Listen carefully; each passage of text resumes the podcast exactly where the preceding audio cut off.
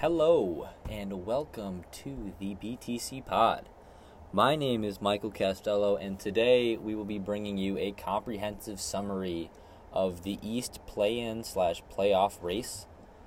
So, we're not going to be talking about the top four seeds, we're going to be talking about all the teams either in danger of falling into, or currently in, or hoping to make it into the play-in games for the Eastern Conference.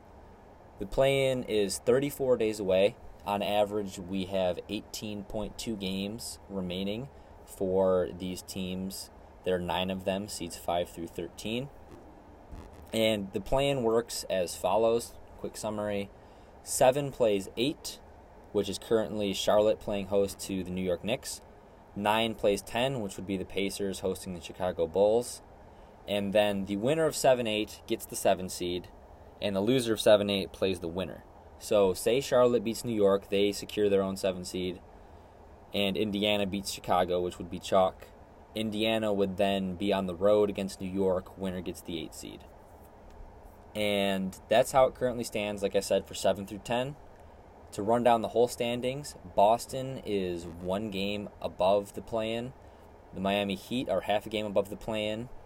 Charlotte and New York are the same, both a half game back of Miami, and Charlotte has a tiebreaker over New York, so that's why they're seven. And then the 9 10 game, Indiana is two games back, Chicago is five and a half games back. And then 11, Toronto is one and a half games back of Chicago for the 10. I'm sorry, two games back of Chicago for the 10. Washington is two games back of Chicago for the 10 as well. Toronto has a tiebreaker over Washington. And the Cleveland Cavaliers are three games back of Chicago for the 10. So, we're going to talk about starting at the top and going down each team, their health situation, their remaining schedule, their latest trends. So, the 5 seed Boston Celtics have won 6 out of 7. They are fully healthy injury report wise, except for Evan Fournier, who's currently in COVID protocol. We don't know yet if he has COVID or if he has to isolate because of close contacts or what, but like rapid testing makes you think that we will know pretty soon. Boston is one game up on Charlotte, and they're trending way up, so I don't expect them to be in the play in. We'll just cut right to it. To say that they're fully healthy is a little bit reductive because almost everybody on the Celtics has missed time this year. Jayson Tatum had COVID in January and he's still experiencing effects from it three months later.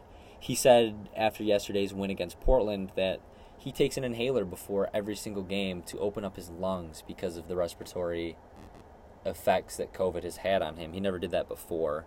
So a quarter of a year later, and that's something to remember with every COVID player. Jimmy Butler's another big player who had COVID. That it's not like a cold. You don't just get over it, and it can still affect you. It can still affect you for a while. We saw Mo Bamba with a really bad case of COVID doing that to him. He's come around, which has been awesome. But yeah, Kemba Walker's missed a lot of time. Tristan Thompson as well. Evan Fournier, like I said, is currently out. But they're getting better.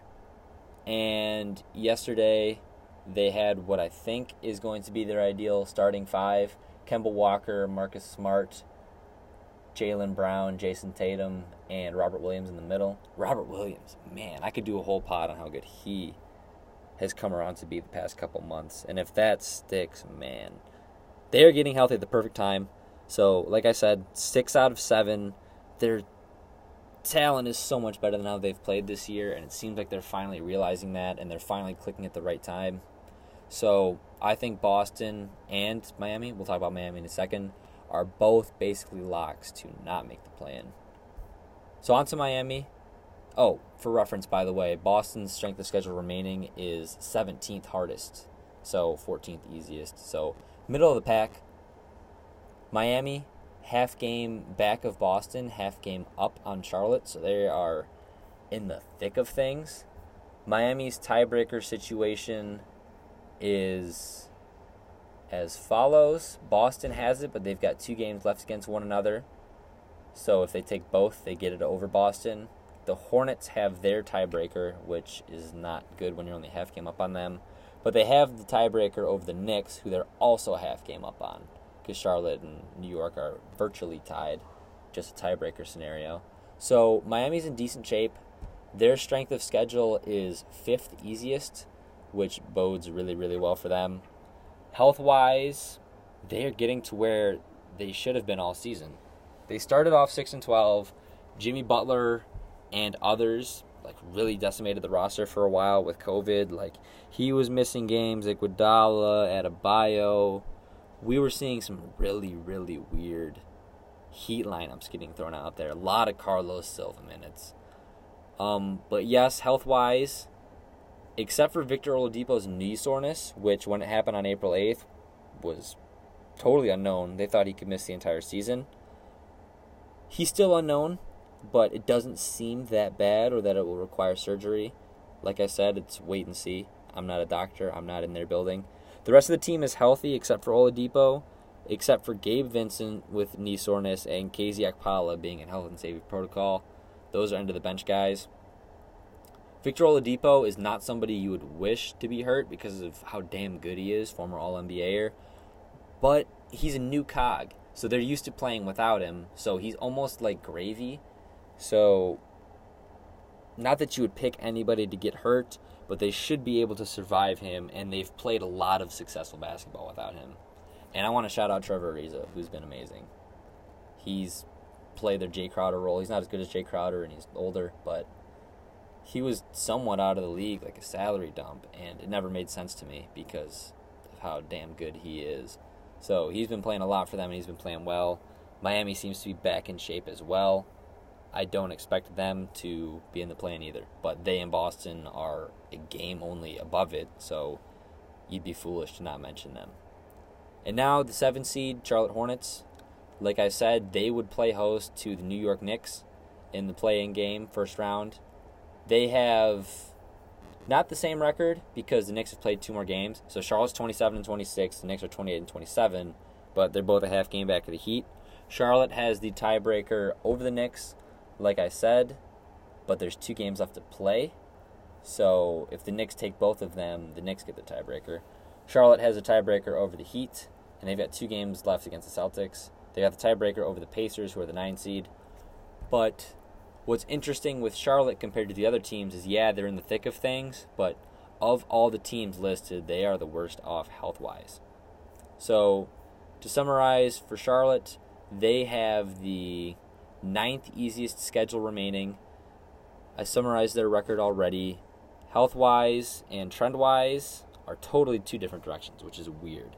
LaMelo Ball is done for the season. Gordon Hayward, as of April 3rd, was diagnosed to miss four weeks, so that would give him a projected return date of May 1st. We'll know as it gets closer how accurate that was and he gets reevaluated. Maybe it's longer or shorter. Malik Monk has been out, should be back in the coming days. Not that serious. He was playing a lot and playing really well in March. PJ Washington and Terry Rozier are listed as day to day, so even when they're playing, they're not 100%. So that's not a good injury report. But in 12 games since LaMelo went down, they've won seven of them. And that includes going 2 and 3 in their most recent stretch, those being the five games since Gordon Hayward went down. So, without their two best players, they haven't been horrific, right? They're treading water, and Malik Monk is a great third guard, even without LaMelo. Like the trifecta of Terry Rozier, Devonte Graham, and Malik Monk is one of the best three guard rotations. Malik Monk was hardly playing, and that was absolutely abhorrent when LaMelo was up and he was the fourth guard instead of the third guard. He's awesome. They, I don't want to say they're going to be fine because every other team around them is gunning for their spot and currently in better shape than them health wise. But they've got the tiebreakers, like I said. Tiebreaker over the Heat, driver's seat for the tiebreaker against the Knicks, tiebreaker over the Pacers, and those are the only teams that can feasibly catch them or that they're next to. So they have to just tread water. They are five and a half games up on the 10 seed Bulls. So seven and a half games up on any team that's not in the play in. So it's really hard to see them fall out entirely and Gordon Hayward will be back for the play-in, which will be really nice. Like they'll be damn near full strength. So I don't see them falling out, but I don't expect them to stay as the seven seed. Which naturally leads us to the team closest to them, team equal record wise, but losing the tiebreaker, New York Knicks. Like I said, Charlotte has the ninth easiest schedule. The Knicks have the 25th easiest schedule, so sixth hardest. And health wise for the Knicks and trend wise for the Knicks, solid. Four out of six is slightly above 500 in their most recent stretch. Mitchell Robinson had surgery on March 29th and is likely done for the season. But other than that, full, I mean, relative health considering the games we've played in the small amount of time. The Knicks are getting everybody basically every night. John Henson, who has played 15 minutes over 40 games this year, 15 minutes per, not total, missed Monday's game with a calf injury, but is day to day. Other than that, their injury report is totally clean. So that means like RJ Barrett, Julius Randle, Alec Burks, like they're big guys. It's funny that Alec Burks is a pretty big guy, isn't it? Um, but he's been amazing, I will say. Alec Burks is one of my favorite fringe players, and he's done some serious damage having a career year in New York. Uh, the Knicks are pretty good outside of Mitch Robinson. Nerlens Noel is not as good as Mitchell Robinson, but he's so similar in the way that they played that it's been only a half step loss instead of a full step, replacing Mitch in the lineup. Nerlens Noel is one of the best big defenders in the entire league. Steals, blocks, all of that. So, John Henson, too. Very good defensive big. That's about all I can do. So he slid up into playing serious minutes, more serious minutes, since Robinson went down. And the thing with the Knicks is they've been steadier than really any other team in this 5 to 13 more than half of the conference region right they've been about 500 balling all season long and that doesn't project change like defense translates they've won 3 in a row of those 4 out of 6 games so they can beat anybody they can hang with anybody they play ugly and that brings teams to their level and they're going to beat you with experience at the ugly level. I don't see them jumping to 5 or 6 because it's hard to see them getting better, but it's hard to see them getting worse and they would have to like get worse. Genu- genuinely worse to fall out of the 7-8 game. So I think they're more likely than not to jump Charlotte given the fact that they've got about they have 17 games remaining. Charlotte has 19 games remaining, I believe. Plenty of time to catch a zero game difference, only a tiebreaker separating the two. So I project them to be the seven seed. I don't think they'll catch Boston or Miami because those teams are trending upward, where the Knicks are just chilling on their very comfortable plateau. It's going to feel good for Knicks fans to get a taste of postseason basketball. That takes us to the nine seed Pacers which is much more interesting than the flat Knicks. I love the Knicks, but they are death by a thousand cuts consistent. Indiana, health wise and trend wise, they have the seventh easiest schedule remaining. They are two games back of the Knicks slash Hornets for the 7 8 game, so they will host the 10 seed Bulls as it stands right now. They also have 19 games left to play.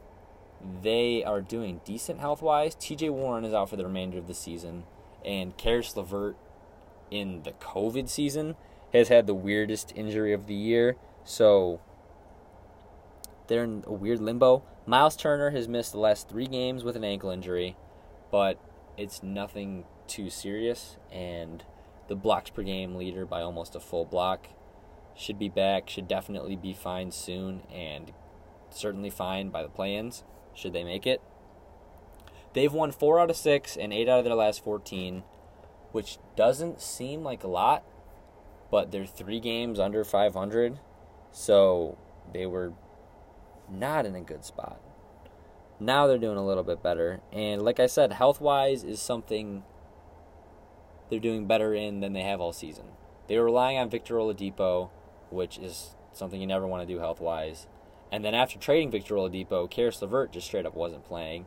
So him and TJ Warren left a massive gap in the wing. And that asks a lot. When they're fully healthy, the five of Brogdon, Oladipo slash now Levert, TJ Warren, Sabonis, and Turner is one of the most talented fives, right? Like those are all all star ish level players, and a lot of them play defense. Really, all of them play defense, except for Levert and Sabonis. But Sabonis is a good fit next to Turner, so it's solid defense. But yeah, so Indiana is healthier than they've ever been. They're trending relatively upward, and they're not in a terrible spot. So I don't know whether they'll be seven or eight or nine. It's hard for me to think that they'll be ten, given that they're three games up on the Bulls, five games up on anybody on the outside looking in, and they don't have really any tiebreakers. They've got the tiebreaker against the Heat, but they probably won't catch the Heat. The Bulls have the tiebreaker on them. The Knicks have the tiebreaker on them. The Hornets have the tiebreaker on them. They've got a game left to decide against the Raptors. They are 0 1 against the Wizards with two left. And, I mean, the Celtics have the tiebreaker, but that's really not probably going to come to pass. But I'm optimistic about the Pacers. They've played solid enough ball, and they are 9 and 16 at home, 16 and 12 on the road, which is unbelievable. They have the worst home record in the Eastern Conference, except for the Orlando Magic, who have played four more games. So give it time. But that's insane. like the Pistons have the worst record in the conference, and they have a better home record than the Pacers.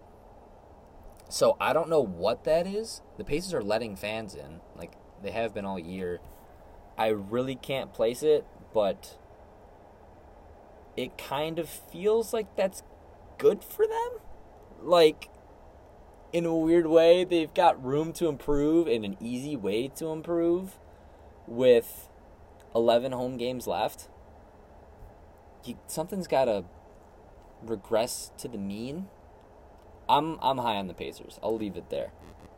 10th, we have the Bulls. They are three back of the Pacers and two ahead of the Raptors and the Wizards, three ahead of the Cavs. So nobody's immediately breathing down their neck, which is probably good considering they've got a lot of things to figure out. The Bulls traded for Nikola Vucevic and Daniel Theis and Troy Brown Jr. at the trade deadline. So that's talent acquisition, right? They gave up assets to turn solid players into better players. And early returns have been more growing pains than any Chicago fan would like. They're 3 and 7 with Vucevic. Um, health wise, they're pretty good, and their strength of schedule is 10th hardest. So, like I said, they're 3.5 back of Indiana for the nine, so they probably won't catch them. But they've got tiny amount of breathing room and tiebreakers. So they're two games up on both the Raptors and the Wizards, and they have the tiebreaker against both those teams. They've got the tiebreaker against the Pacers, should they catch them. So they could be in worse shape, and you have to figure that they're getting better. Like I said, three and seven with Vooch in the lineup, and their only injury is Garrett Temple. Hamstring has kept him out since March 29th, and he is still out. But that's kind of a big injury, honestly, especially considering he's maybe your best vet besides Thad Young. But he plays wing, which is the most important position. And they're scary thin on the wing. So LaVine's like between wing and combo guard because he's their lead ball handler. And other than that, it's scarce, man. Like Denzel Valentine has been playing way too much. And Garrett Temple plays great defense. He shoots the three. And like I said, he's one of the best vets in the league. He just has. He communicates. He's a team defender. He puts people in the right spot. Like, he's somebody you really want. He's been one of the most underrated free agent signings, honestly. But, yeah, they're healthy. Like, even though Garrett Temple's not on the floor, he's still with the team, and everybody else who's decently talented is playing. But they lost six in a row, won three in a row, and then lost their most recent three. So not all of that is that's 12 games. Only 10 of them have been since the trades. So the growing pains have been rough, and the Bulls are a team who's all offense, no defense. So they did what the Nets did, which is you lean into your strength, which I think is really smart. So they traded for Vooch, who sucks on defense, but everybody knows that, and maybe he can be average. But he makes your offense so much better, and offense is how you're going to win games. That's what the Nets did. They said, We're going to have the best offense ever, and it doesn't matter what you guys do. And the Bulls aren't that good, but the philosophy, I think, still rings true. But it hasn't been enough yet. Vooch and Lauri Markkanen are so bad on defense that they're unplayable together, and that's tough. Thad Young is a really, really good defender, and Daniel Theis is also one of the best defenders in the league, but it's weird fits all the time. Not all the time, but enough of the time where it doesn't just bail them out. You can't just have fire and ice and then be totally set. So the Bulls not playing well, man. They lost to Minnesota. And you don't need to lose to Minnesota. Minnesota doesn't really I mean, they've been great since D'Lo got back relative to their expectations. But you got to beat Minnesota, dude. They're the worst team in the league. And like I said, 3 and 7. I'll keep saying 3 and 7 cuz that's not great, man. He's an all-star. He's a multi-time all-star. And he's been decent. His numbers are not worse, but different. Like he's shooting better and turning it over less, but he's getting two less rebounds and a couple less points. But that'll come. But they have to figure it out, and they don't really have time for more growing pains. Like 10 games is what you can really afford to give your team. So the Bulls, I think, are interesting because they've got this talent, right? So they could feasibly win both play-in games right? They could beat the Pacers, definitely. They got the tiebreaker over the Pacers, which suggests that they're doing something right in the games that they actually played each other. And they could beat the Knicks or the Hornets. Like that's as it stands now. Those team orders could change, but they've got what it takes to win both those games if they can stay in the play-in. But can they turn it around enough and turn it around soon enough is their question. I think yes but I don't bet yes. And that takes us to the 11 seed Toronto Raptors. They and the Wizards are both two games back of the Bulls, but the Raptors have the tiebreaker, so they are 11 and the Wizards are 12. The Raptors are.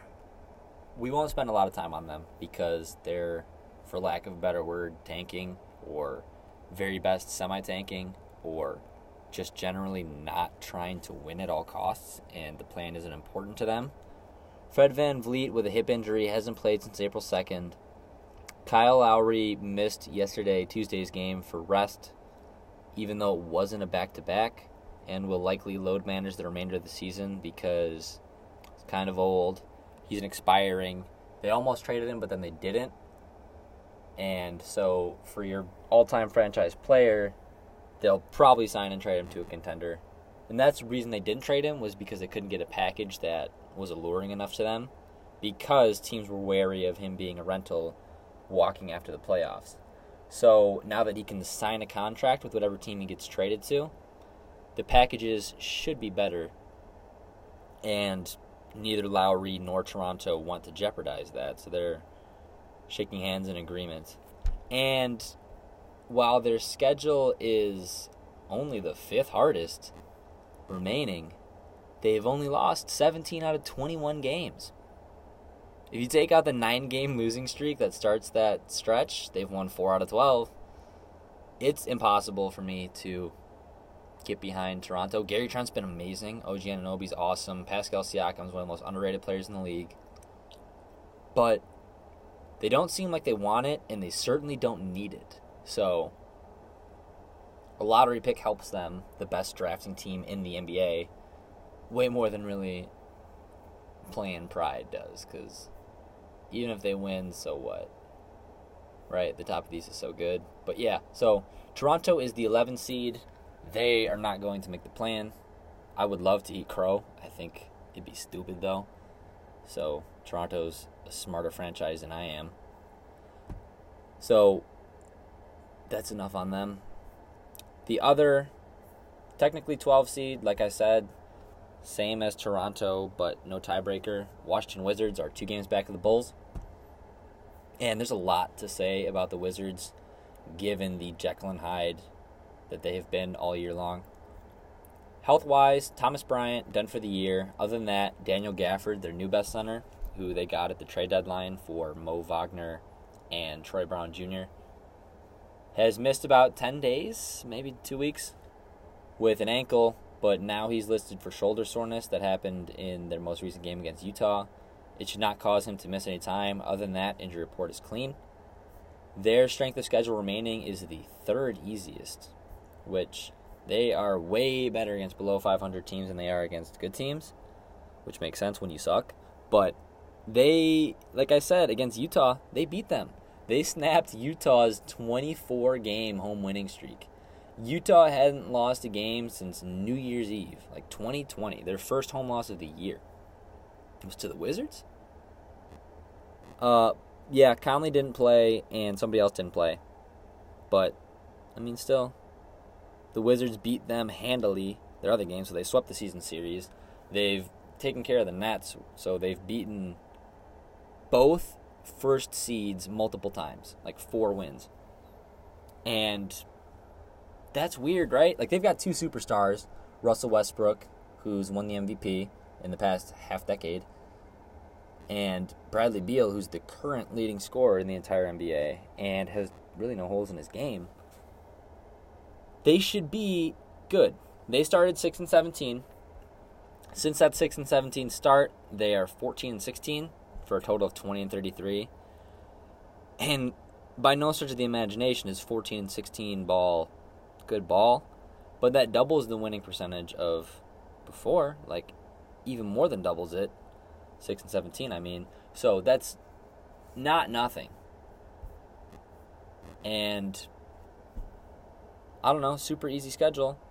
Like they are way more likely to jump the Bulls than the Raptors or the Cavs. So they've got to be your bet if you don't think that the four current teams are going to be the four play-in teams. But Scott Brooks is one of the worst coaches in the league. They don't play defense. They play Robin Lopez and Alex Len significant minutes every single night. And they've underwhelmed. Russell Westbrook's super hot. Russell Westbrook has been playing like Oklahoma City version, which isn't necessarily a ton considering they were willing to trade him, but he's better than he was on the Rockets this past month and change. He's already got the Wizards record for triple doubles. um yeah, the Wizards they have to be your pick if you see them getting hot. I don't see them getting hot, but if the Bulls don't fix it, the Wizards are taking their spot. It's like honestly that simple. The Bulls have hard schedule, Wizards easy schedule, Wizards hitting stride, consistent, no growing pains left because it's the same guys every single night. Versus the Bulls have thrown everything at the wall. So yeah, I don't expect the Wizards okay, expect might be a strong word, but they're the opposite of what I said with the Bulls, right? I think the Bulls, but I don't bet the Bulls to be the 10 seed. The Wizards are their only competition. And they should hope for a lottery pick, but they could run the play-in. They've got a higher ceiling than the Bulls because of their talent. The Bulls, like I said, could win and make the playoffs, beating two of whatever teams they see. So could the Wizards, and the Wizards could do that like even more handily. Don't think the Wizards can win as a seven or eight seed in the playoffs, but when you've got Russell Westbrook, you're always in win now mode. He's 32. Lastly, we have the 13 seed Cavs. So they are three games back of the Bulls for the 10th spot, one game back of the Wizards and Raptors. And they probably aren't really going for it. They've lost seven out of nine. Collin Sexton and Darius Garland are both day to day, but expected to play. Damyean Dotson is out, but also listed as day to day. Dylan Windler is out. Um, Kevin Love is back, and it's been solid. But like I said, seven out of nine. They're not that close, but they've got the eighth easiest schedule remaining. I think one more lottery pick really, really helps the Cavs. Their core is honestly awesome. Like I said, Darius Garland, Collin Sexton, Dylan Windler's pretty good. Dean Wade has been a smash hit relative to his expectations. Isaac Okoro's awesome. Jarrett Allen's the center of the future. Cedi Osman, at this point, I think we know he's a role player, but he's a good role player.